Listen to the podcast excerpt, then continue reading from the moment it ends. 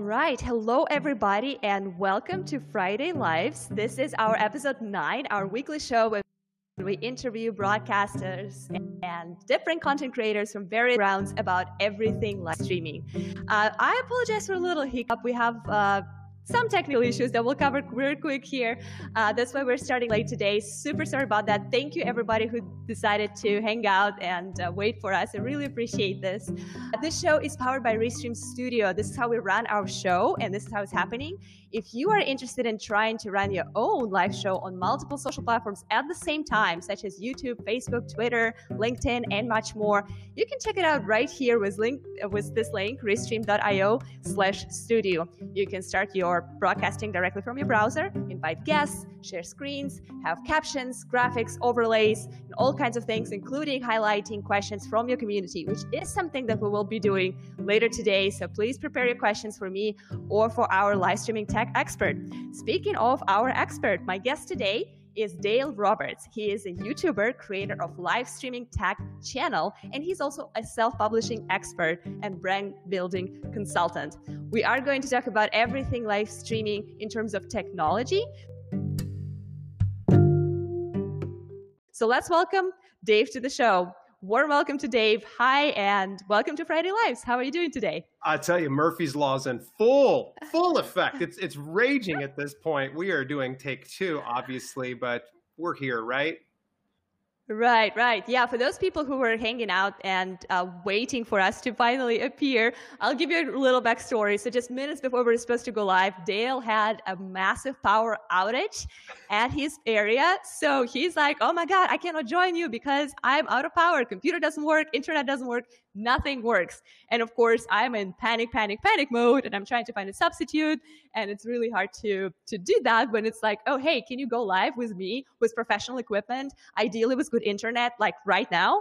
Good luck with that, right? That's difficult. So when I was almost ready to get one of our support team members, since it's a technology streaming talk today, to jump on and cover, Dale magically had everything fixed. And look at him. He looks great. Everything is solid. And and then, of course, our connection, this stream had a little hiccup, so we had to restart over. So we got the full, full house of all the things that can go wrong, right? Like the only thing that is missing is, I don't know, like a helicopter or Godzilla like storming into one of our studios. Like that would be the only thing that hasn't happened just yet.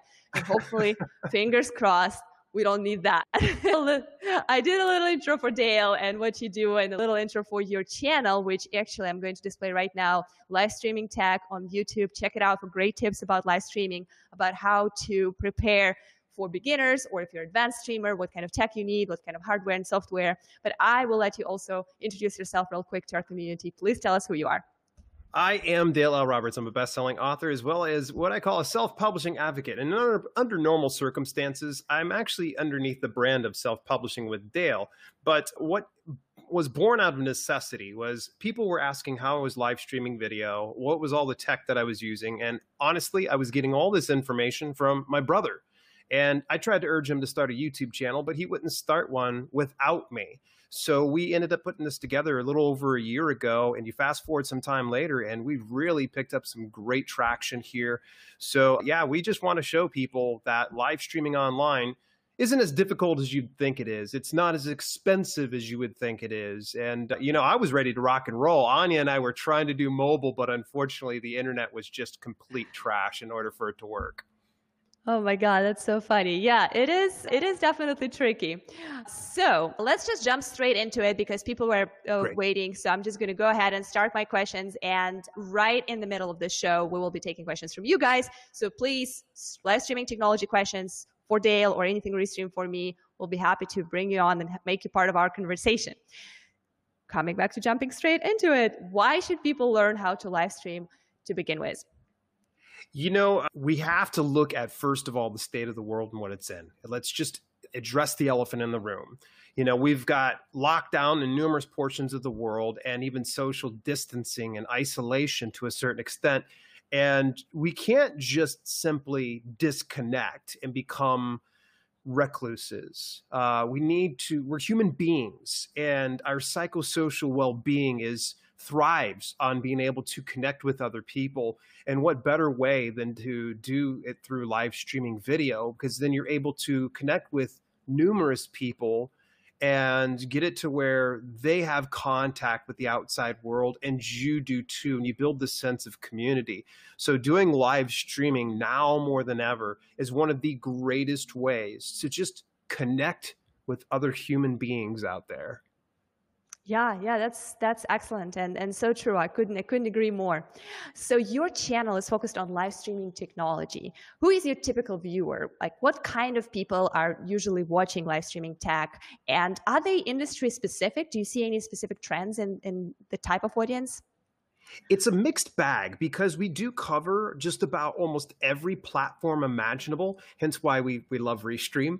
But we uh, utilize places like Facebook Live, YouTube, Twitch, and then, of course, the soon-to-be deceased Mixer and a few other platforms. And what we try to do is communicate a lot of this information with an audience that, first of all, is looking to break into live streaming online, giving them simple, actionable steps that are practical and somewhat easy to do, and get it to where they understand that they don't have to spend an arm and a leg to get it done. Because as kind of what you and I had shared prior to jumping on here, I was ready to go mobile, but unfortunately the internet wasn't going to allow for that. I was ready to just call in. I was going to do anything necessary to make it work because, quite frankly, I wouldn't be this live streaming quote unquote expert. I like to call myself an advocate more than anything if I wasn't exhausting all possibilities. But my audience is primarily people that want to learn how to get online.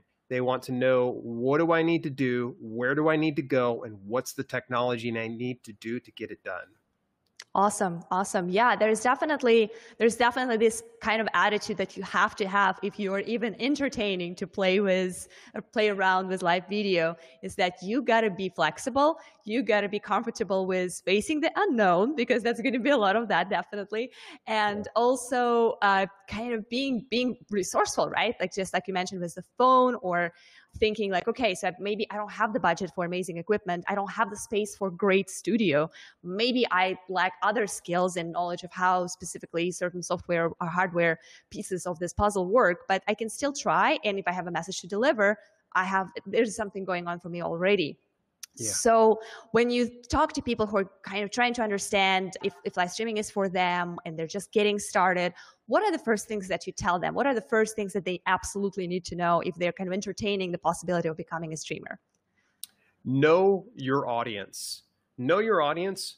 What do they want? What are they looking for? Because just to simply say, I'm going to turn on my phone or I'm going to turn on my webcam and I'm just going to go ahead and start live streaming, it's not going to bring you great results. Now, if you just simply want to do it to get it done, that's fine. But before you do, I encourage you that before you go to any platform, be it a Facebook or be it LinkedIn or be it YouTube, whatever it might be, understand who is your audience and how do you want to communicate with them. This is why Anya even asked, like, who's your ideal viewer? Who is the person that's watching you? And it took Walt and I a minute, you know, the co-host of the channel, for us to kind of dial in, who is our audience? How are we communicating with them? That way we could be able to deliver the goods and could be discovered, if you will. That's the other thing, is if you're going to be live streaming on a platform, discoverability is going to be key. And it all starts with identifying your ideal viewer. Why are they coming to you? And how can you deliver the goods to them? Awesome. Awesome. Do you recommend kind of imagining that person, or even like writing an avatar, like who is my viewer, like having that imaginary conversation with them? Would you go to that extent uh, when, when you're considering doing this for real and being serious about it? You could do that if you find that it's hard to kind of flesh out exactly who it is you're speaking to. Writing it down might be a good thing. I've been in this business long enough, because I've been self-publishing since two thousand fourteen. Six years is crazy to think. And the same premise works for self-publishing and writing, is identifying your audience. What is their pain point? How can you be a solution to their problem? So it, it kind of works the same way. So I'm, I don't necessarily need to put pen to paper. I can just sit here and, and spitball and mastermind with my brother, at least since we're co-running this channel, that we can figure that out. But I would recommend, if you're new to any of this, if what I'm saying to you, you're like, oh, wait, hang on a second, I've got to identify my audience, then you may need to put pen to paper. Sit down, figure out who it is. I mean, because eventually what's going to end up happening is you're having conversations with a camera. You're looking directly into the lens, and you've got to carry a conversation with this ideal viewer, because as Walt usually puts it, everyone starts out with a big old fat goose egg. No one's going to show up. I mean, maybe some people will probably get their mom to show up. Thanks, Mom. I appreciate you showing up to my first lives. But beyond that, it's going to be tough at first. And you need to be able to understand that it's going to take some time and some patience and persistence and being able to talk to that camera and get comfortable with that. Yeah, absolutely. For those who just joining us, Dale and Walt are two brothers, and they're running Live Streaming Tech Channel on YouTube together. And this is kind of one, part of their jam and part of their drill, that they are two uh, very different personalities, but they're both very much into live streaming, and they're sharing their tips and advice, and they're doing amazing uh, reviews and coverage of different live streaming technologies, both hardware and software. So check out their channel. There's a lot there to learn. How often do you see people, or hear, I guess, people, uh, or read in your chat, but people are saying, I love what you do, I have a lot to say, I'm an expert in, in A or B, but I just don't get, I, I don't have the skills to be a live streamer, whether it's uh, the ability to figure out the technical part of it, or whether it's just the personality and being comfortable on camera, but just like, I'm not, I'm not for that, like, I don't have that skill. How often do you hear that, and what do you have to say to those people? I hear it a lot. A lot, a lot, a lot. And here's the thing is, I want you to look at this. Let's, let's, I'm great at analogies, so I'm going to play along here. I work out, and I've been working out since nineteen ninety-nine. I had the fitness bug bite me, and I always just, I, it's a daily thing for me. And every now and then, though, I will see people coming into the gym for the first time, and, you know, they're like lost. Well, of course, if it's your first time into the gym, you're not going to know what the heck that equipment is, much less what a bicep curl is going to do. All you want to know is you're like, I want to get in shape. I want to lose weight. So the same thing's going to happen for live streaming. It's going to seem overwhelming at first. Maybe you're camera shy and you're like, ah, I know I need to do live streaming. I watched this thing with Anya and Dale the other day. It says I should be able to do it, but I can't get in front of the camera. Well, the only way to get strong at something, it's much like going into the gym. It's an exercise. You're going to have to get the reps in. You're going to have to try to do things first, and you need to get comfortable with making mistakes in the process. And uh, I'll say this, that today is a first that I've ever had a power outage. Out of dozens of interviews over the past six years, never had this issue before. But thankfully, I had enough grace under fire that I didn't curl up into a ball and start weeping. I mean, I was even getting a hold of my brother, say, hey, could you pinch hit for me? But either way, understand that everyone's got to start somewhere. If you're camera shy, the only way to, to solve that, get in front of a camera. If you're technology deficient, as I hear some people say, like they don't understand technology, start with what you know. That's going to be the best thing. If this is all you know, start with that. And then you're going to need to become a student of the game. Now, you don't need to become an obsessed student of the game, but you need to at least study through books or YouTube videos, or even looking at the successful people that you look up to, modeling yourself off of them. Now, I'm not saying that you duplicate or copy or steal or plagiarize from that person. You just got to look at them and figure out what are some of the attributes that you like, and how can you incorporate that into your brand when you're live streaming. So it's it's all going to come down to the fact that no matter how perfect you have it in your head when you want to go live, it will never come out that way. It will never come out that way. As soon as you can get comfortable and get good with knowing that's not going to be perfect.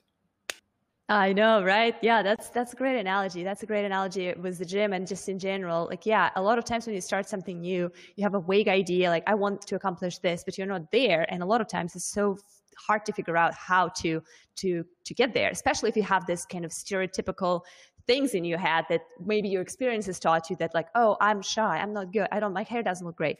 Or uh, I, I do have that thing about technology that, and maybe today is a great example that maybe there's some some substance to that, that like whenever I touch technology, everything breaks. Like that was my thing from, you know, like growing up. It's like, oh, if you want like the power to go out, if you want your perfectly working internet to break, just bring me on. Like, let's play video games together. Your PlayStation will be on fire in a minute. So like that's, that's, that's like the curse that I thought I have. But then when I started live streaming, of course, there were little hiccups here and there, but a lot of times the stream went fine, you know, like nothing broke, like the brand new feature actually performed. And that's why it's, I think it's very important to remember that whatever you think you are terrible at, whatever you think that is completely awful around you is not necessarily as bad in the eyes of the others as, as it is in your eyes. Like you're always the biggest judge of yourself and you're exaggerating a lot of things beyond, like way beyond uh, the reality. So yeah, that's that's a good thing to keep in mind. My, yep. my personal two cents to that. So Dale, the promise that you have on your YouTube channel is that you are going to teach people to stream without the hustle. So we kind of touched a little bit on some technical issues and problems that can happen, but how does the hustle typically look like for uh, someone who is starting to stream or who is already kind of knowing what he's doing and wants to advance, or she's doing? It's what's the best first steps? What's the best first steps? Now, I've obviously talked about what's the best first step, and that's identifying your audience. Now, let's say you know your audience. You're like, I want to start streaming, I don't know, uh, Minecraft video games on YouTube. Okay, great. You know what you're going to be doing. You know where you're going to be going. Now it's going to be the case of, okay, what do you need to make that happen? So that's where the technology aspect comes in. And, and sadly, you know, I'm not the tech nerd of, of the brothers here. I can talk about the principles and such, but I can give you a basic idea. And what you're going to want to do is when you're planning to live stream, figure out what it is that you're going to be streaming and what equipment you're going to need. I would recommend that if you're new to this business, do not spend thousands of dollars doing it. Do not fool yourself into delusions of grandeur. I'm getting ready to go live over on YouTube, so I'm going to become the next PewDiePie. Hate to tell you. Hate to tell you, that does not happen. In fact, I've been on YouTube since two thousand sixteen, and right now on my main channel, I've got somewhere north of thirty-four thousand subscribers. thirty-four thousand. Now, that's nothing to write home about, but that would required a lot of work, and it required a lot of time. It required a lot of energy. And I did not start it out with a Shure S M seven B microphone. That's four hundred dollars there. An audio interface that runs another three hundred fifty dollars. A Brio four K, which runs two hundred dollars. No, I started out with something as simple as a laptop. And I used the camera that was on it. I used the built-in microphone that was on it. And I got comfortable with the fact that, hey, if it doesn't look good and if it doesn't sound good, at least I'm taking the steps forward to learn this process and to figure out where am I going to have hiccups. And as I started to grow my brand and do live streaming, I was able to upgrade on those things. But I would say your best first steps are, of course, identify the audience. And the next thing is, what do you have currently that you can use to go into live streaming? If it's just as simple as an iPhone or an Android, so be it. That's going to have to be it. Now, if you're a gamer, you're going to probably have to do mobile gaming games. If you're a gamer, be prepared for the fact that using a laptop's probably not the most ideal solution, and you're going to probably have to drop, you know, your resolution and the frames per second, things like that. Now, before everybody starts glossing over the, like, talking about resolution and frames per second, I thought he wasn't going to start talking nerd stuff. Okay, I got a little bit of nerd stuff, but beyond that. Um, so that's really what I think when it comes to your best first steps. Identify what you have immediately available. Do not plunk down hundreds to thousands of dollars. In fact, do not break over one hundred dollars in investing in any equipment when you go live for the first time. Awesome. Awesome. Yeah, that's very true. And we are going to get a little bit more technical here, but we also want to keep it reasonably accessible for everybody because, of course, the levels of our audience is very different. We have people who've been streaming for years and they know everything about bit rates and everything about resolutions. But then yep. we have people who are just kind of eyeing this and thinking, oh, is this for me? Should I try? Uh, so we'll definitely keep it on the level uh, that is accessible for everybody. So let's talk software. Uh, I, I know that you created several tutorials. You have a cool yeah. little red book behind you saying live streaming kit, which is great. Um, I, I love the idea of kind of like assembled kits and like lists of things. Like here, here's here's the kind of like the box that you need to open and then you can start, right? What would be your recommendation for A, beginner, and B, advanced streamer in terms of the essentials of software for streaming? Okay, so the very first thing you're going to want to do is just go live on the specific platform. You know, so YouTube has just a way that you can just go live and go on there. Facebook has it to where you can just go live and go on there. That is one of the most simplest ways to start it out. You're going to want to look into other software out there, and for the fact that I'm on Restream's channel right now, it just so happens that you can utilize Restream as well. And something actually Anya's using right now, it's pretty new, is the live studio for Restream dot i o. And you don't need to aggregate out to numerous places, but the nice thing is is they've made it dead simple for you to where all you need to do is grab the key for the location you want to stream to. Now, it, it's it's going to be really, really, really easy when you go that way. Now, the next step up, this is going, it's, it's almost like a leap up to the very next level, is going to be an encoder. Now, there's numerous encoders out there, but to keep things simple, an encoder is nerd term for saying it's software that gets you onto a given platform. And the encoder that I use is free open source software. It's called O B S, Open Broadcaster Studio. Uh, Studio software, excuse me, O B S Studio. There we go. It's easy for me to say. And it requires a little bit more time, attention, and energy for you to add in a mic, add in a video, put in specific elements like what Anya has around here, what we call an overlay. She has lower thirds down here. That requires so much more. And that's one of the nice things about Restream. They've already got the live studio. By the way, they're not paying me to say this here, folks. I'm just a fan. So, you know, that's, that's a lot of work. But once you get it set, see, I use O B S. I'll be straight up with you. I don't use this simple type stuff because I already know my way around it. I'm able to understand it. We have a lot of tutorials for O B S. Now, the next one's going to be, and I apologize if I step on any feet when I say this, Streamlabs O B S. Streamlabs O B S is another fantastic option. It's a little bit more plug and play than what O B S Studio is. They have templates that you can use. They have overlays, and you just can customize all those things. Makes it a little bit more easy. My biggest reservation when it comes to Streamlabs O B S, otherwise known as slobs, everybody laughs whenever I call it slobs because it's the acronym. But either way, uh, the one thing that I had issue with was about a year ago, they kept updating the software and they kept updating and updating. And it's, it's free software, so it's going to come with its fair share of headaches, hassles, and horse manure. And what was happening is I would get ready to go live, and rather than planning ahead, like I probably should be, I'm getting ready to go live at three p m I go ahead and I start setting things up five minutes to the hour, and Streamlabs O B S needs to update. And then it would erase a template in there, and I was like weeping. So that's why I just switched over to the more hard way of doing things in O B S Studio. And uh, I've been using it ever since. It's It's fantastic software. We've got a ton of tutorials on it. Now, there's there's other ones out there between the eCams and the XSplits and such like that, but I can't speak on those ones because I don't know about you. I like free, baby. Yeah, I was going to say that it's uh, probably a big thing to mention that O B S, uh, Open Broadcast Software, is really open to everybody. It's free. Uh, you can download it on uh, your Mac or your P C. So no matter what kind of hardware you have, it's free of, of charge, and you can uh, play with it. it. It's a little quirky at first if you don't know what you're doing and you're not a professional video editor.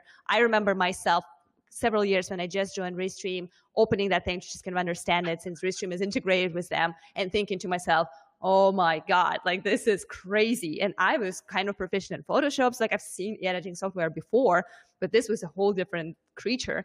But oh, then yeah. like Dale said, you have a ton of tutorials on YouTube. There are a lot of things that you can just figure out natively. It's not as intuitive as your iPhone maybe, but it is still something that uh, you can kind of like try and arrow and, and figure out, especially if you're not doing anything super fancy. And if you want to upgrade, and learn more and actually get super cool effects and get multiple sound ingests and multiple cameras, change scenes and all that great stuff. It's all available. There's so much online that can teach you to do that. It is, yeah, it's pretty unbelievable.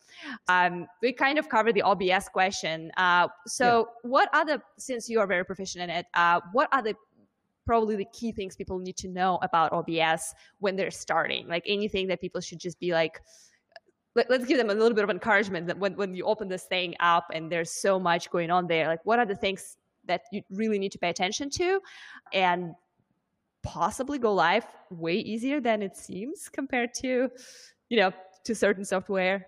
Mm-hmm.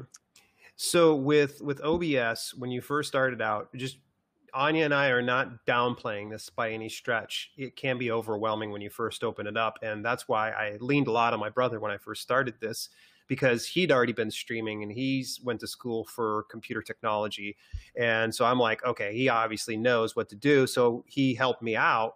And the big thing is this, is if you don't have a brother like mine, and you're like, I don't have the time to sit down and watch all your YouTube videos, the nice thing is you can just open up O B S. There's a few things you're going to need to do. Is there's two different types of things you need to look at. There's something that's called scenes, and there's something called sources. I'm pointing at this area, pretending like this is the screen you're going to see in the dashboard. This is the O B S, yeah. So with the scenes, I'm just going to make this real easy. Let's say you just want to go on live. You want to have one basic scene, and then under sources, you're going to press the plus symbol to add in a web camera that you might have and to add in your microphone that you have. And you're going to press plus and you're going to search for those specific portions of technology and you're going to want to test it out. Now, you don't even have to go live for this. This is so easy. You just have the scene already set up. You go into sources, add camera, add microphone, and that's it. And you'll be able to see this little tachometer, and it's over here right inside the dashboard. And you'll see it'll just kind of show when you're talking. It'll kind of move up to green, yellow, and red. We want to make sure that when we're talking, it's right around the yellow. You don't want to be tickling the red because it's going to start to make this like weird, like really loud, and it starts to rumble the microphone, and that's not good. I'm sorry, I shouldn't have probably done that. He just, he just screamed in my ear. What the heck? The next thing you're going to do is go in to settings. It's going to be on this portion of the O B S software, and you're going to select settings. And this is where we're going to set up the whole thing. Now, this is, it's a little bit of a deeper dive, but I'm going to give you a very basic overview. What you're going to need to focus on is where you're sending it to. And there's this little option. As soon as you hit settings, it's going to open up on the left-hand side. It's going to say, the funny thing is you can tell I've done this a lot, right? It's going to say stream over here. You're going to go over and select the platform you're going to want to go to. Uh, and there will be a drop-down menu. It'll say Facebook. It restreams in there, by the way. It'll say YouTube, Twitch, and quite a few other ones as well. And you can select yours. And then you're going to need something that's called a stream key. Now, that might seem like Greek if you're brand new to something like this. It's all right. One of the easiest ways to figure out where your stream key is is go to the platform in which you're planning to stream to. Uh, so if you've got a YouTube channel, you're going to go into your live dashboard and it'll have your stream key available. And you're going to copy that and paste it on over there. Now, there is an integration in O B S that you can click connect to account and it'll do that. And it'll send it on over there and you can grab your stream key. So wherever it might be, it'll get it and it'll get you to log in. It could be Facebook. It could be um, Twitter. It could be to Twitter, Periscope. It could be Twitch. That's what I meant to say. Any number of those things, and you can be able to get it connected, and it makes life easy. And as soon as you have that all set, you should technically be ready to go. You should. There's other small finite things, and without me sharing everything on the screen and telling you, okay, you need to look at your bit rate, you need to look at your resolution. What is your resolution? If you're st- that's a lot of stuff. I at least give you the very basic overview of set up the scene, put in your two important sources, get your settings dialed into the proper platform with your stream key. And one of the best ways to kind of figure out is to just go live. And what I would recommend is if you end up going live, just name it test. Because when somebody sees that it says test and they happen to show up, they're not going to be angry at you. They're not going to be putting thumbs down like crazy because they know that you're just testing things out. Yeah, absolutely. And also, I think a lot of people think, I remember when I first tried to live stream a game, I was under impression like, oh my gosh, like there's going to be all these people. They're going to comment on my gaming skills, which are non-existent. And they're going to be like so angry about whatever else I say. But the reality of the situation, unless you're extremely fortunate like I was with this live show, Restream Gaming, this wonderful platform with our community to already kind of cater to and talk to. It's a huge community that we built over years. So I'm super grateful and fortunate to have all those people already there for me. But for the most of us, uh, when you start your own gig, it's not going to be that many people who are going to show up and like put you down. So don't worry about it. And if If anyone showed up and is not being very nice and, and pleasant with you, then just, you know, learn to shrug it off, because this is going to be life as, as a live streamer. There will be people who will be trying to upset you, but that's, that is not something that you should be focusing on by no means. Switching gears, let's talk hardware a little bit. What sure. are the must-have essentials for the starters who are, and those who are looking to advance in terms of, you know, your live streaming hardware toys? Mm, okay, so I would say for anybody that's going to be starting out, the very first thing you're going to want to have is just the means to do it. So let's just say you have mobile devices. Let's say you have a, a laptop or a webcam on your P C or your Mac. That's a great place to start. But if you're going to end up investing in anything, I would say invest in a good mic. And a good mic can run you under a hundred bucks, a hundred dollars. And a U S B mic, no less. Yetis are fantastic. You can invest in something like that. Look at some of your favorite streamers and figure out what they're getting. Now, I'll recommend to you, I don't know what Anya's mic ran her, but I know that this Shure S M seven B, that's about four hundred dollars. I would not recommend anybody starting out to get a Shure S M seven B because it requires an audio interface and things like that. But the very first thing you should invest in is sound. Video is forgivable. People can forgive potato quality video. But when it comes to audio, if they can't hear you and you're real choppy or you're like, they're, they're going to deuce out. They're going to be like, I don't understand what this person's saying. Like, you know, so if there's going to be something you invest in, get a good microphone. And it doesn't have to be super expensive. The very next thing you're going to want to invest in is a good camera.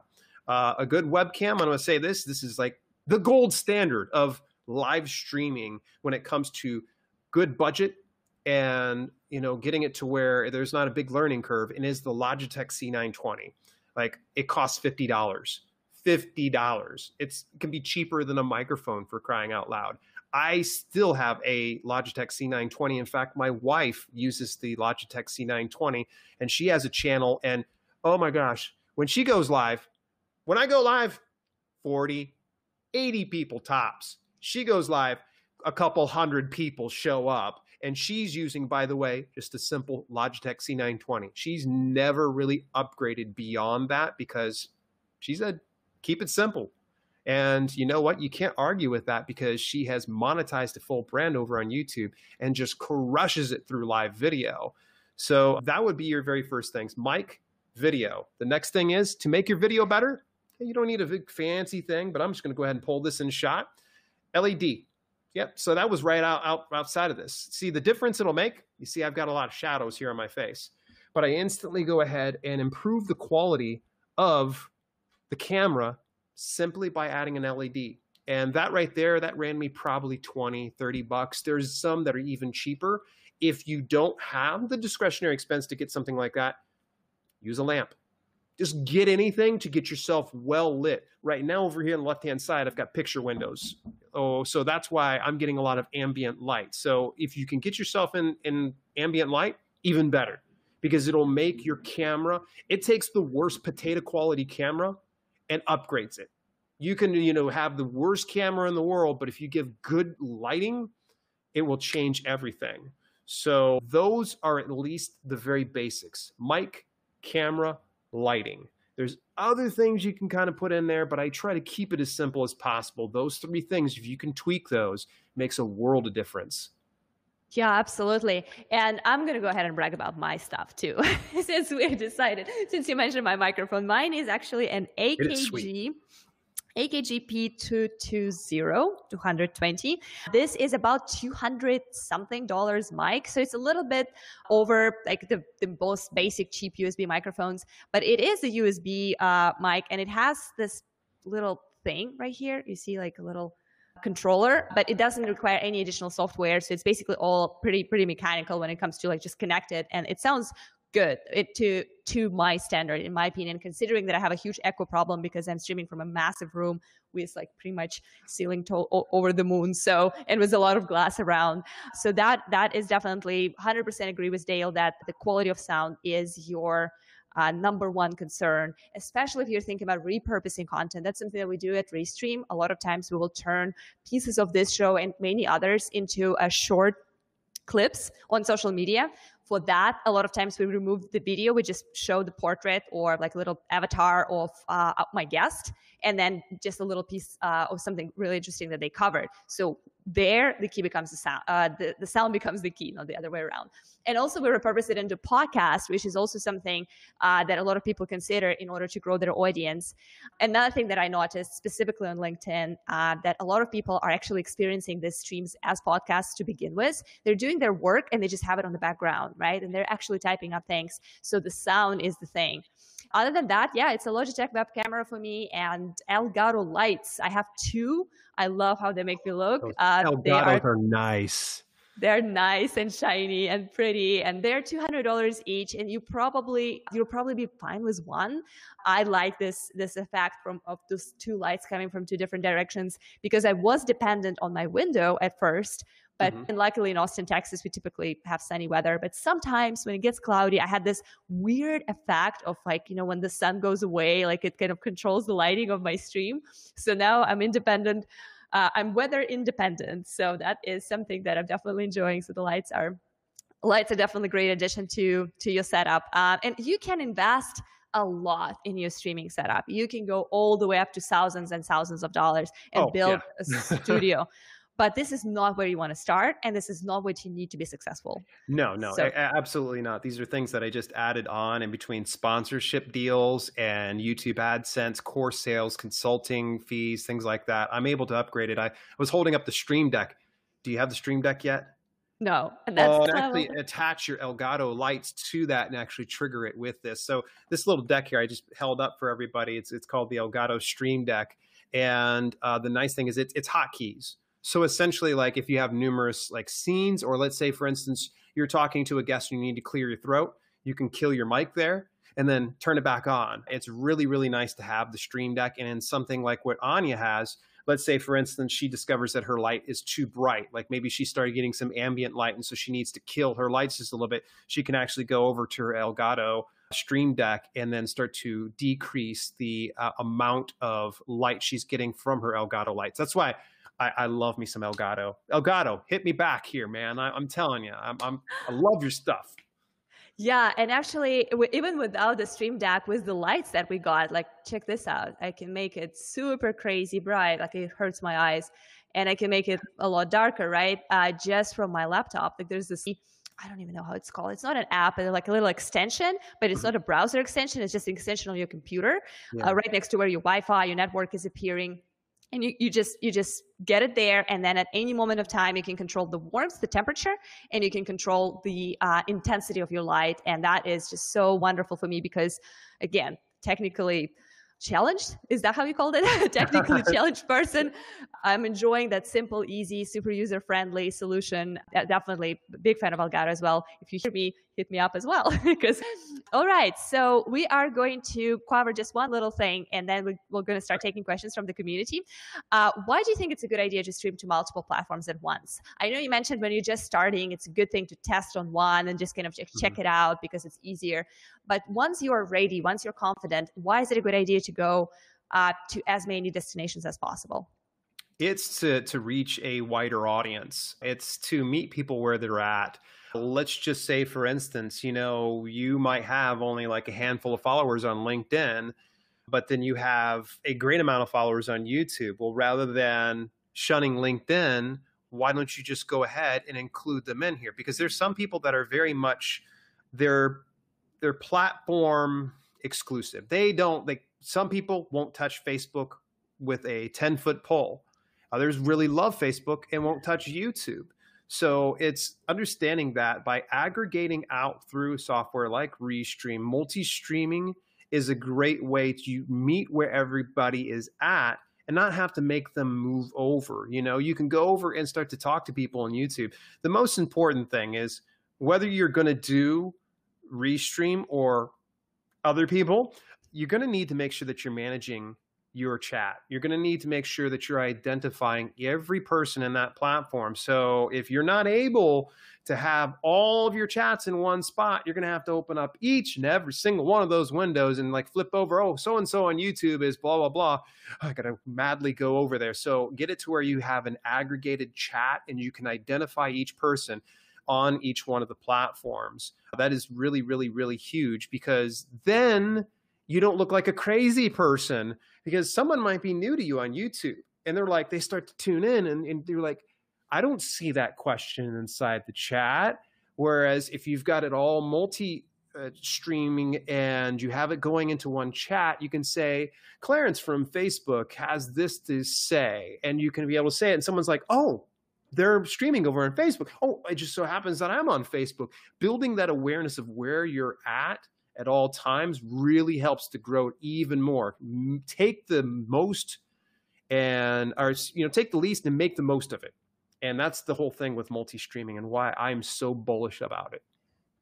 I am absolutely loving this transition into the chat, because this is exactly what we will be doing right now. We'll be taking questions from chat, and I will showcase how the studio allows you to actually display comments um, and uh, yeah. questions directly from your community, from all kinds of different platforms. And yes, you can do that using our uh, web uh, version or our desktop application if you are using O B S or other encoders.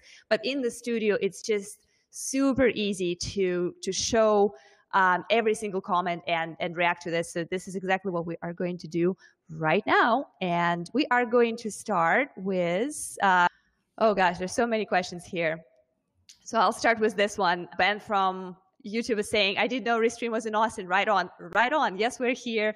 Too bad for pandemic. I would have uh, invited you for a beer if if you know things were. More normal, but yes, we are based in Austin, Texas. We do have people in offices in other locations as well, but we're headquartered here. So hey, hey y'all, as we hey, as we say here. Randy, does it work with? Uh, does Restream work with GoPro? That is a good question.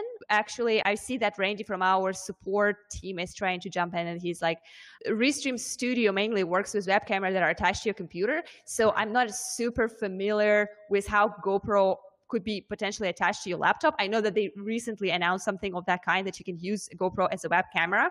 Yeah. Um, so I don't know if Dale, you if if you are if you have any expertise on GoPro, please feel free to jump uh, jump onto this. But I know that with Restream Studio, you can use any camera as as your Uh, source, right? Like you just select the web camera that you connected, and if, if you can connect GoPro, I believe you can connect, uh, you can choose and select that as well. And I know uh, we lost Dale for a second. He'll be hopefully right back on. But yeah, other than that, we'll definitely uh, get back to this with our support team and, and cover that question even more. Oh, here we go. Welcome back. And in the meantime, while, while Dale is getting back to us, I am going to Uh, highlight a couple more questions and comments. Stream Deck is useful. Hey, uh, Stream Deck is useful. I want one too. Uh, yeah, that's great that we were able to cover that. That is really interesting. Uh, it's always, you know, great to hear what people have, uh, what kind of suggestions and advice they have about other technology that might not be, might not be something that everyone is thinking about.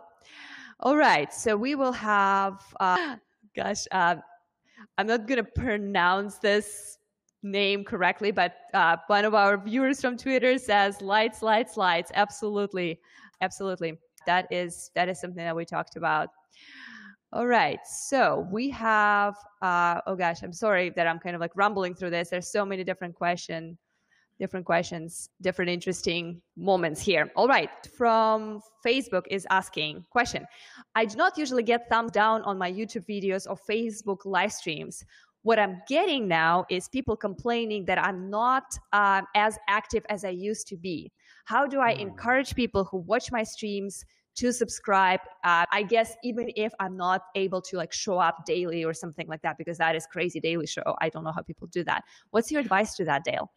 It's, you're going to have to build into what I call a creed, to where you're going to have to have some type of a mission statement. Just simply asking people to subscribe to your YouTube channel or follow you on Facebook is just not enough, because it's kind of, this is, this is the translation of subscribe to me. or follow me. Me. There's the, the, the powerful word. You have to understand that people are not there for you. They're there for themselves. So uh, if you can, build into you what your mission statement is. Uh, so for instance, when I go live, I typically say to people, hey, I'm Dale Roberts, a best-selling author and self-publishing advocate who wants to show you how to publish books that sell. And if you want that too, make sure that you subscribe and ring the bell notifications on so you don't miss a single one of these videos.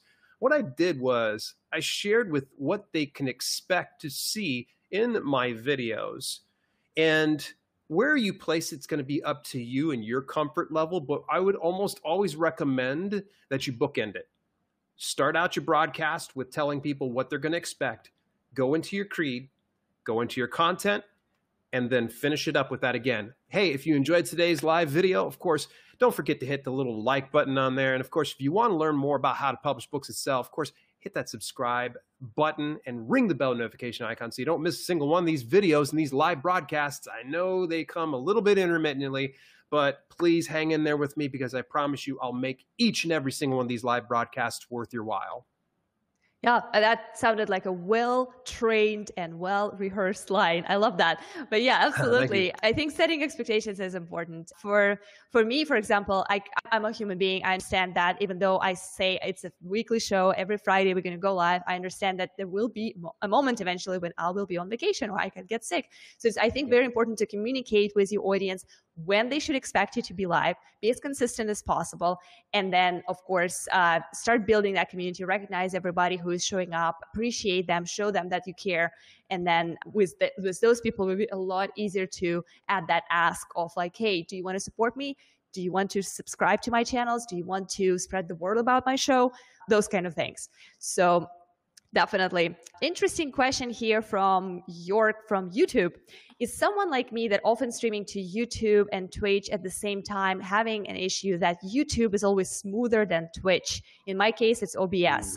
I want to know why. Uh, can someone explain? I think it's we can even take it to a broader question. Like when you're streaming to several platforms, which Dale, I know you do, uh, yep. you have different quality uh, and different level of smoothness, whatever that you know means for each of us. But I, I'm assuming that's just the video quality primarily. How do you how do you remedy that?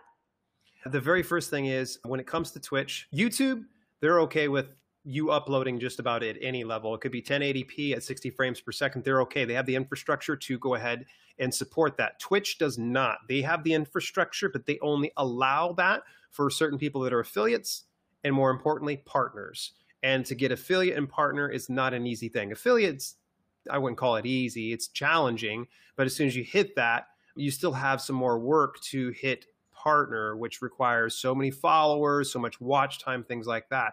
But if you're affiliate, this is something I learned from uh, David Foster over at Livestream Pros. If you're going to be streaming to Twitch, do not go over seven twenty p resolution and thirty frames per second. Because what's happening is you are trying to shove ten pounds of manure in a five pound bag. Uh, you're just trying to cram it all in there. And Twitch is only allowing you so much as a person who is either an affiliate or less than an affiliate. Like, you know, you're just brand new to Twitch streaming. So though you can get away with streaming at ten eighty p at sixty frames per second through YouTube, it's probably not a good idea to do it to Twitch. So when you're going and multi-streaming, be aware of where you're going and adjust down to the lowest common denominator. So Facebook's another great example. If you try to stream anything above seven twenty, it's going to be potato quality. It's not going to be very good. So if you're going to multi-stream to Facebook, be able to send out to all.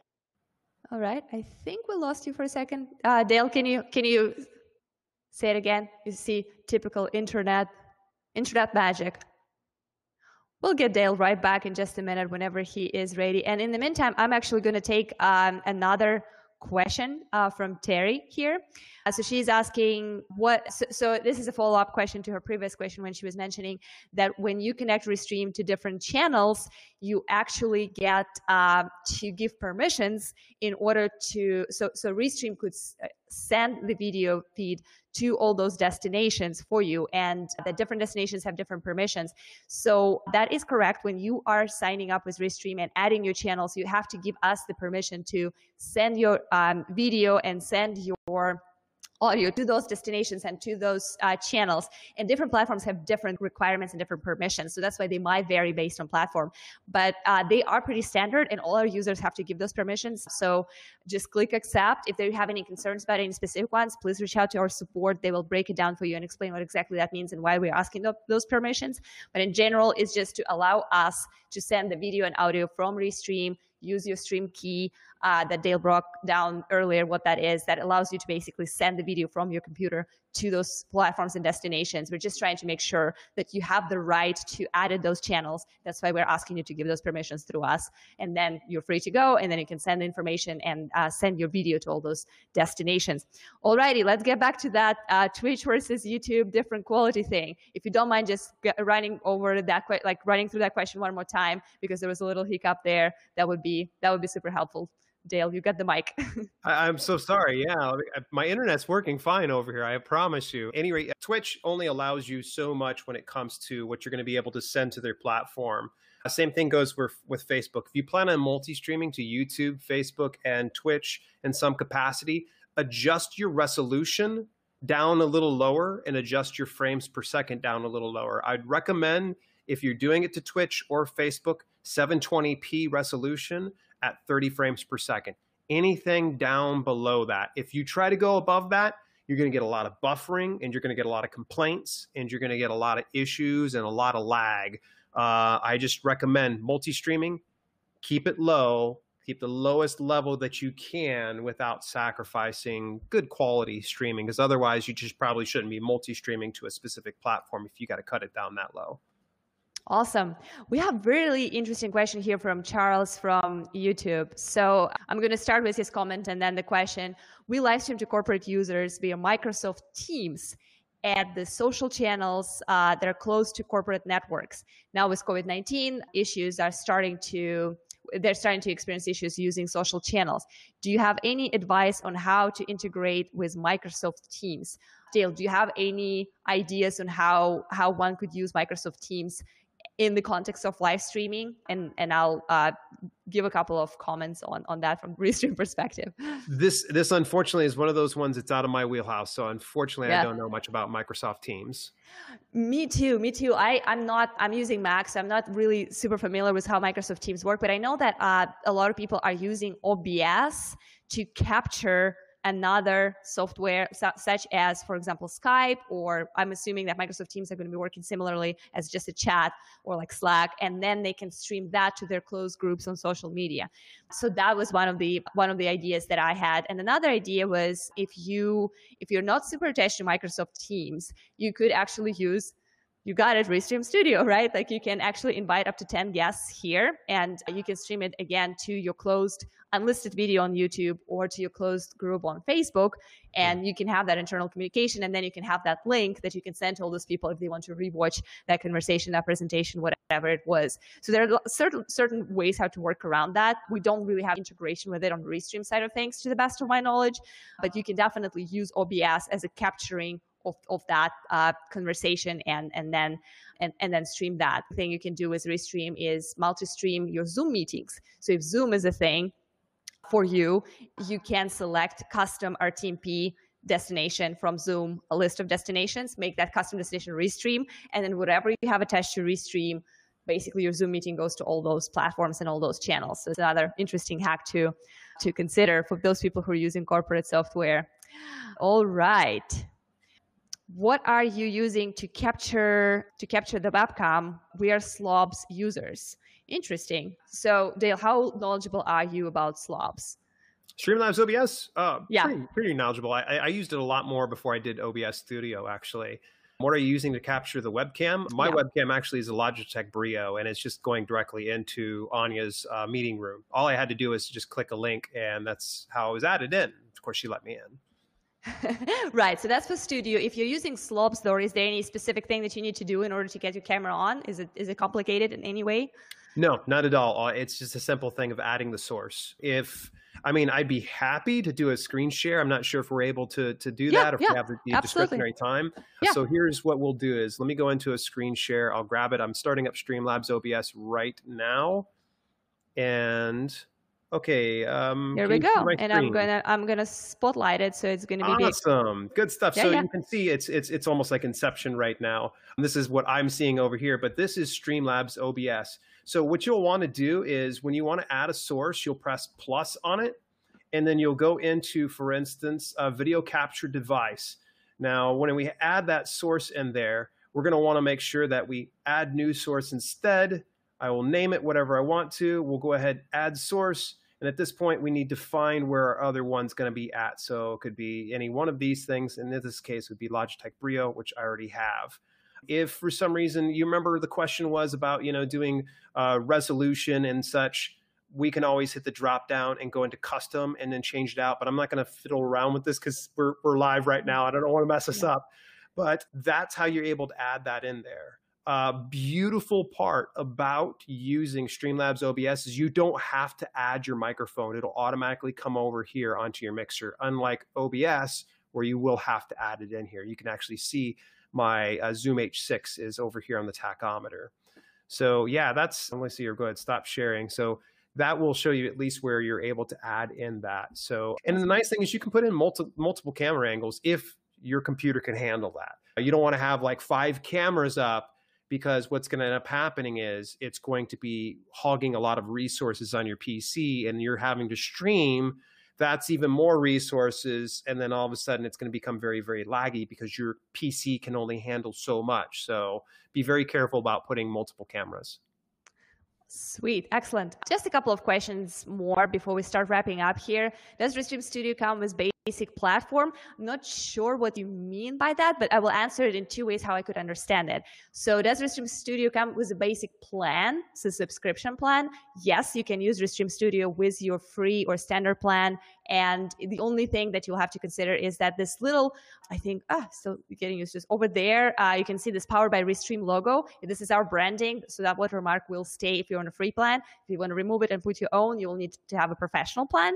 Does Restream have a streaming platform? Basic or not basic? No, we're just uh, a solution that allows you to take your video and spread it out or send it to specific platforms. So we don't have our own platform, so to say. So you'll have to choose something else that already exists in order to send your video to and get your viewers to watch you on that platform, whether it's YouTube, Facebook, Twitch, LinkedIn, uh, Twitter, Periscope, and many, many others.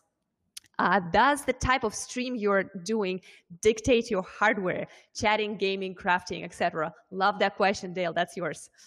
Does the type of stream you're doing dictate your hardware? Uh, absolutely. So if you're a gamer, you're going to need to have a good P C that can support not only gaming, but also streaming that. But let's just say a good friend of mine, Ann Manera, actually, she's a coloring book artist. She doesn't need much. She just colors pictures and people watch along and she talks to it. So all she needed to have is a mobile device right over top of her workstation and, and just work from there. So it's, it's all going to depend largely on what it is you're trying to accomplish. Gamers have it a little bit harder than, say, you or I, Anya, where we can just go on talking head and just we can just chat and such. But gamers are going to need to think about, okay, it's going to require so many resources for me to play games, grab my camera, use O B S or Streamlabs O B S, go over to the aggregate streaming platform or wherever platform we're going to be shooting from. That's going to require a lot. And that's why I always just recommend that regardless of who you are, if you're new to live streaming, test. Test a few times so that way you are sure that you have the right type of hardware. Yeah, absolutely. For those who are just joining me, let me quickly reintroduce you. My guest today is Dale Roberts. He is the creator, content creator, YouTuber. He's also creator of Live Streaming Tech Channel. Uh, you can check it out on YouTube. And he is a self-publishing expert and brand building consultant. We're talking about live streaming technology today. And we are going to actually take one last question here uh, and kind of like slowly transition into our finishing, like wrap up section of this conversation. So I am trying to actually find that question. And I apologize that I'm kind of like trying to to find it and can't can't do that. I was requesting that pin feature for our studio where you can pin questions that you're planning to ask later. But the question was actually about how to grow your audience on uh, YouTube. How, what kind of techniques and what kind of tactics can you use to grow and, and, and get more followers, get more subscribers and more viewers for your videos?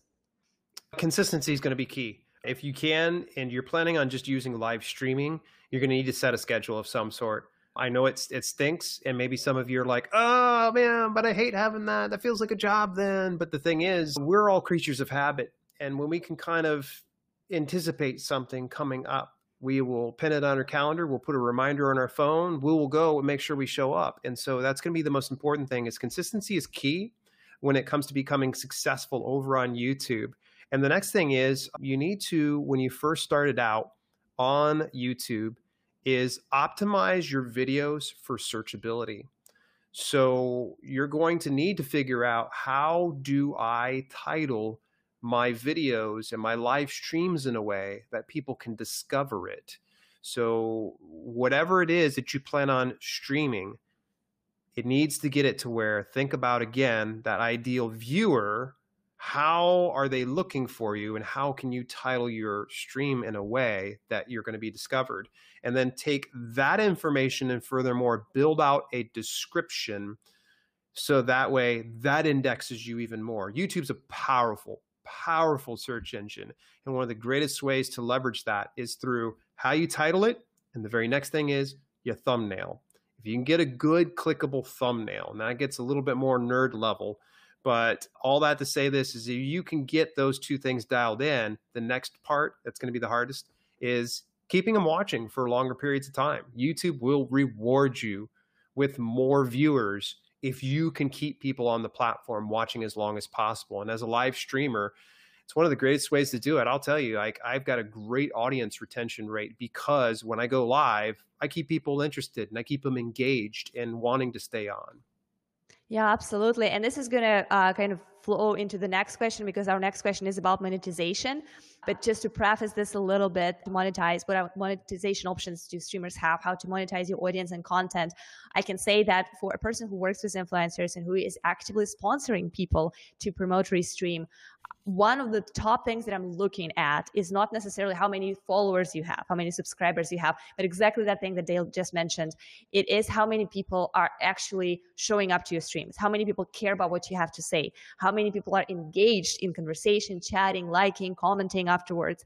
That is the value that you're bringing to anybody when you're trying to monetize. This is what the sponsors and anyone who is looking to work with you is going to be looking at. So it's not necessarily the number of those people who click that sub, especially on YouTube. We all are subscribed to some channels that we don't watch ever and don't care about. But it's about the active people who you are able to capture and constantly uh, keep keep those conversations going with them. So Dale, what's your what's your take on monetization? How to monetize your channel and audience? You, you nailed it.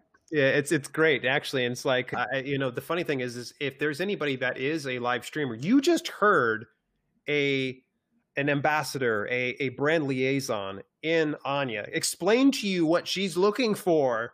And so I think that's that's the thing, is your sense of community. They would rather, brands would rather see you have five super engaged people than five thousand people that never say a single word to you. They want to make sure that you're, you're staying engaged. But that's, sponsorship deals are, are definitely, I, I love doing it. And I'm not just saying that, Anya, because you're here. And sponsorship deals are fantastic. The different partner programs, depending on where you're at. YouTube partner programs, fantastic. Don't try to pay your bills on it, because sometimes it can come be, become a little bit unreliable. There's the Twitch affiliate and partner program as well. That's fantastic. So think about the platform that you're streaming to, and if they have a monetization program that you can get involved in, and how do you get there, and build goals to reach that point. The next way to do things is, how can you monetize your knowledge and your skill set? What can you do? Could it be like, for instance, you have an exclusive Patreon that you send people over to, and you have, I don't know, live doily knitting, you know, or whatever it could be that's your, your expertise. Or maybe you have a course of some sort, and you show people how to do what you do, and you're able to bring them in through that way. Other ways are like merch. Merchandise is also another way. And the beautiful thing about here, folks, is merchandise, to do print on demand, it's free. It's free. There are some places where it costs money to do an account, but I recommend go to different platforms that will do it for free. Teespring will do it for free. Let's see, your Merch by Amazon, free. Zazzle's got a free option, and although it's got a premium one as well. but you get the idea. Merchandise, because if you start to grow this community, one of the nice things is some people are going to be like, oh man, I love this Dale. Like, you know what? I'm going to go ahead and support him. I'm going to buy one of his shirts, and they will go ahead and buy it. it, it You'll be surprised. People will invest it. So you've got the partner programs, you've got sponsorship deals, you've got courses, and you also have consulting and coaching. So that might not be for everybody, but sometimes if you're able to leverage your time and your knowledge and skill set to teach other people, then that's just another way to do it. Now, that's just scratching the surface when it comes to monetization. I can talk all day about this. Affiliate marketing programs that you can get involved in. There's numerous collaboration opportunities that you can take advantage of. What I would recommend to you, Shane, is be mindful of the partnerships and collaborations that you do, because you're going to run into some people that want to use and abuse you. They're going to try to leverage you, and they're going to go, well, we're just going to give you a free product. Uh, don't devalue what you bring to the table. And I always look at it this way, and I'm not trying to be, you know, full of myself and narcissistic or anything else like that, but understand where you're going. Don't think about where you are. So if right now you're watching this and you're like, I've only got twenty subscribers on YouTube right now, that's not enough. Think about where you're going. Cast vision on that, because when you can be able to communicate with other brands and people that are coming to you, and they're like, they're like, oh, check out my microphone. I'll give it to you for free if you give me a video review. Uh, no, that requires time, energy, attention, and also they're leveraging you to get to your audience. So just remember your value. I just wanted to add that one in there. I see a lot of people that devalue what they're bringing to the table. It just, it breaks my heart sometimes to see some creators that are just willing to just receive free things and do stuff for free for brands that otherwise are making money hand and fist from this, this collaboration. Yeah. Yeah. And that's also good, a good kind of like sniff test on, is this, this is the kind of partner that you want to be sponsored by, right? Is this the kind of brand that you want to work with? The brand that, of course, different brands have different budgets. Restream is not, you know, a huge corporation. We, our budgets are limited. We can't throw millions of dollars on, on content creators, even if we wanted to. But yeah. At the same time, I think it's important to understand that the brand values you. You have some kind of agreement that is mutually beneficial to everybody. And don't get us wrong, there's nothing wrong about doing some kind of promotion or some kind of endorsement for free if you really love the tool or if you really love something. I think if anything, for beginning streamers, for those who are just early on their journey, this is a great opportunity to reach out to someone like Logitech or Microphone or Restream even and say, hey guys, we made this tutorial video about you. We love your platform. We use it. We created this feature review. Would you be interested in working with us on a sponsored basis moving forward? I think that is actually a really cool yeah. trick, even though it is something that when you invest your time and energy into producing something for, for free, technically at that moment, but it's a long, it's a long capital gain potentially, because if our team loves what you did, we're going to sponsor you. We're going to work with you. And that is something that t- pot- potentially worth investment if you are confident that this is the type of brand that you can associate with and, and do a really great job for. All right. Yeah. So we, well, uh, you know, actually, can, can I cut in? You know, yeah. well, you found us actually before we came to you. And so we weren't doing it for, for anything. We just loved Restream stuff. We were putting out videos, and Anya happened to come over, knock on our door. And it was just like, hey, love to talk to you guys. And yeah. I was like, it just so happens I want to talk to you too. I've got some videos up. And you were like, I know. You won't believe it how many people, if you are into, if you're creating some kind of how-to tutorial, feature reviews, educational content, you won't believe it how many people in my position are spending days of their working week on internet doing one simple thing, searching for creators who are covering our software, our product, our stuff, and the stuff of competitors. This is something that every single influencer marketer is doing as we speak, as we are running this show right now. They are looking for people who are creating content, then they watch what you created. And if they love your presentation, your skills, your knowledge, the way you present the product, the way you talk to your community and how engaging you are, guess what? You're going to get that email, you're going to get that Twitter message or something from them, because they'll be like, hey, we saw what you did. This is interesting. Let's talk. So that's definitely a great way to build your expertise, to kind of excel your skills in in doing those kind of videos and, and that kind of content, and then potentially simultaneously build the path for monetization for that content in the future. So yeah, here's some good expertise stuff. So we're going to start wrapping it up. It's such a great conversation. It's really hard to, to finish it, but I wanted to end it with a couple of uh, like kind of like borderline fa fantasy questions and kind of personal questions as well for Dale, because I like to keep it personal and kind of like build a, bring a little bit of personality into the expert that we're interviewing. So one thing I was really curious about, since Dale, you love to bring props and like show different things, I was going to talk to you about the platforms of future. So it's just like one of the things that, you know, like we're sitting here in this coronavirus era when everything is going to change, nothing is going to be the same, you know, like all this like doomsday scenarios are coming out. With all that in mind, with all this political and kind of like social climate in mind, how do you think the platforms, the, the social media platforms and streaming platforms of the future will look like? And let's talk like something ten years from now and something one hundred years from now. Like what are the platforms and the trends that you see right now that you can envision that will stay, and something that may be completely crazy and uh, incomprehensible right now that you think might be appearing in the future for streaming? Okay, you're talking to an author here, somebody that just like creativity is my thing. So I would say here over the go. next five years, we're going to start to see more of the infrastructures on live streaming platforms resembling, if not being better than what YouTube has to offer. YouTube's the big dog in town, but you know, Twitch is pretty much the live streaming platform right now. They are crushing it in watch time hours. I anticipate it's owned by Amazon. They're going to eventually pivot to where they will allow more uh, of an upload, to where you're not having to cap it out because you're not affiliate or a partner. They're going to allow more, because what does that mean? When you can give better quality streams, that means more people are going to come, more people are going to stay, more people are going to refer more people over there. I anticipate seeing uh, Facebook.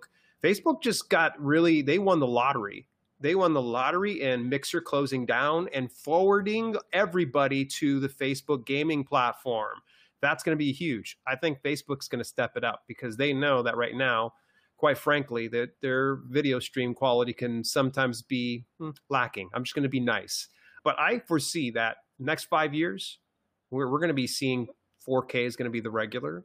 And the cost to stream at that level is going to be considerably lower than it is today. It's, it just reminds me of back when V C Rs first came out, you know, and now you go get a V C R, it's dirt cheap to go ahead and grab one, you know. And then one hundred years down the road, it's going to be crazy. My creativity is opening up, and I'm just spitballing here with you, Anya.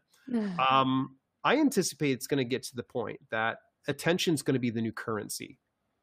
No longer will we be looking at U S dollars or yen or pounds or euros. That it's going to get to the point that if you can capture someone's attention, you will be rewarded with that. That will be the new currency. And the more that you can capture that attention, the more you can pay your bills, you can get things that you want, that you can live life on your own terms. I, I really believe one hundred years down the road, it's going to be a different atmosphere altogether. The technology, we're going to look back at this, it's going to remind us of eight tracks are to M P threes. You know, eight, eight tracks, by the way, if any kids don't know what that is, just Google it up. It's just night and day compared to what we're dealing with the digital era.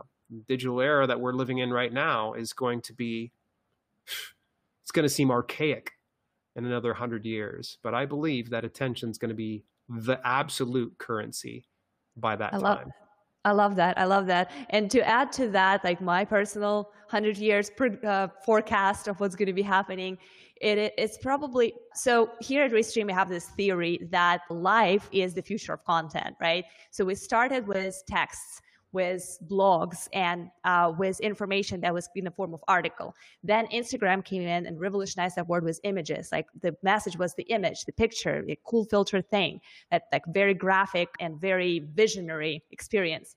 And then the next level was videos, right? Like uploaded videos, bloggers, YouTube. And now we are obviously experiencing a massive boom of live streaming. So what is beautiful about live streaming? It's interactive. We just included all these people who showed up to our stream today from all different platforms into our conversations. We took their questions, potentially even right now with Restream technology, and that's not the biggest fish in the pond, obviously.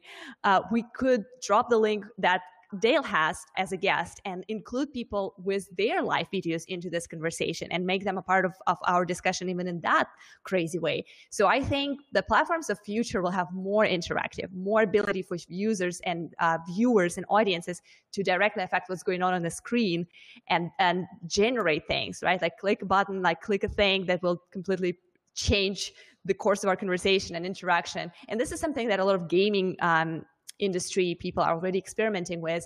So this is exciting. So I am envisioning that world where people like holographically will just jump into each other's content and revolutionize and reimagine it um, and do crazy things like that. So yeah, that's that's my that's my vision and version of future reality um, of live streaming.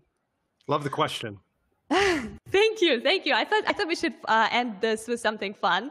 So this is our show today. We're already a little bit past our normal one hour. Thank you so much, everybody, for showing up. Dale, thank you so much for battling the power outage. Like, how apocalyptic is that? How futuristic and like steampunk is that? Like, despite any kind of power outage, Dale was here, he shared his tips, we talked about tech, we talked about monetization and how to grow your audience with across different platforms. And yeah, so this is going to be it. I'm going to hide you, Dale, for just, Dale, for just a little bit, just to close this up, and then I'll I'll be right back with you once we are offline and not live anymore. Um, thank you so much for coming. Thank you for having me. Absolutely.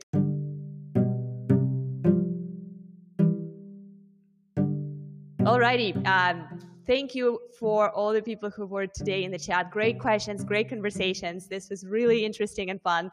Again, apologies for being a little bit late. We're trying to make sure that we predict crazy power outages in the future and kind of plan for them. It was absolutely wonderful to have you all here today. I love hanging out with you guys. I, this is going to be our weekly show. Next Friday, we are going to interview another guest and we're going to announce them in the beginning of the week. Please tune in, please join us, please send us questions. I'm going to come back and respond to most of your comments on different platforms after the show ends, uh, because I absolutely love to recognize and encourage everybody who mentioned something, who contributed in this conversation. It was absolutely lovely to hang out with you today. And uh, just so you know, starting this week, we actually have more content on our channels. We have our weekly shows on Tuesday with our guest host, Ian Gray. He's going to be talking about different things about live streaming uh, and also interview certain uh, experts and guests. We have every other Wednesday Q and A sessions for people who specifically want to talk about Restream and have questions about our software, how things work, how much it costs, what to do in, in specific situations, how to troubleshoot. We do that with our customer success team. And on Thursdays, we have Behind the Streams. This is also our new show with a host guest, I guess guest host, Dylan Hay. He is showing uh, a bunch of demos and kind of like behind the scenes of streaming world. So please tune in into those. And of course, Friday Lives are here every Friday. I absolutely love every one of you. And I hope to see you next Friday. Have a wonderful weekend. Bye.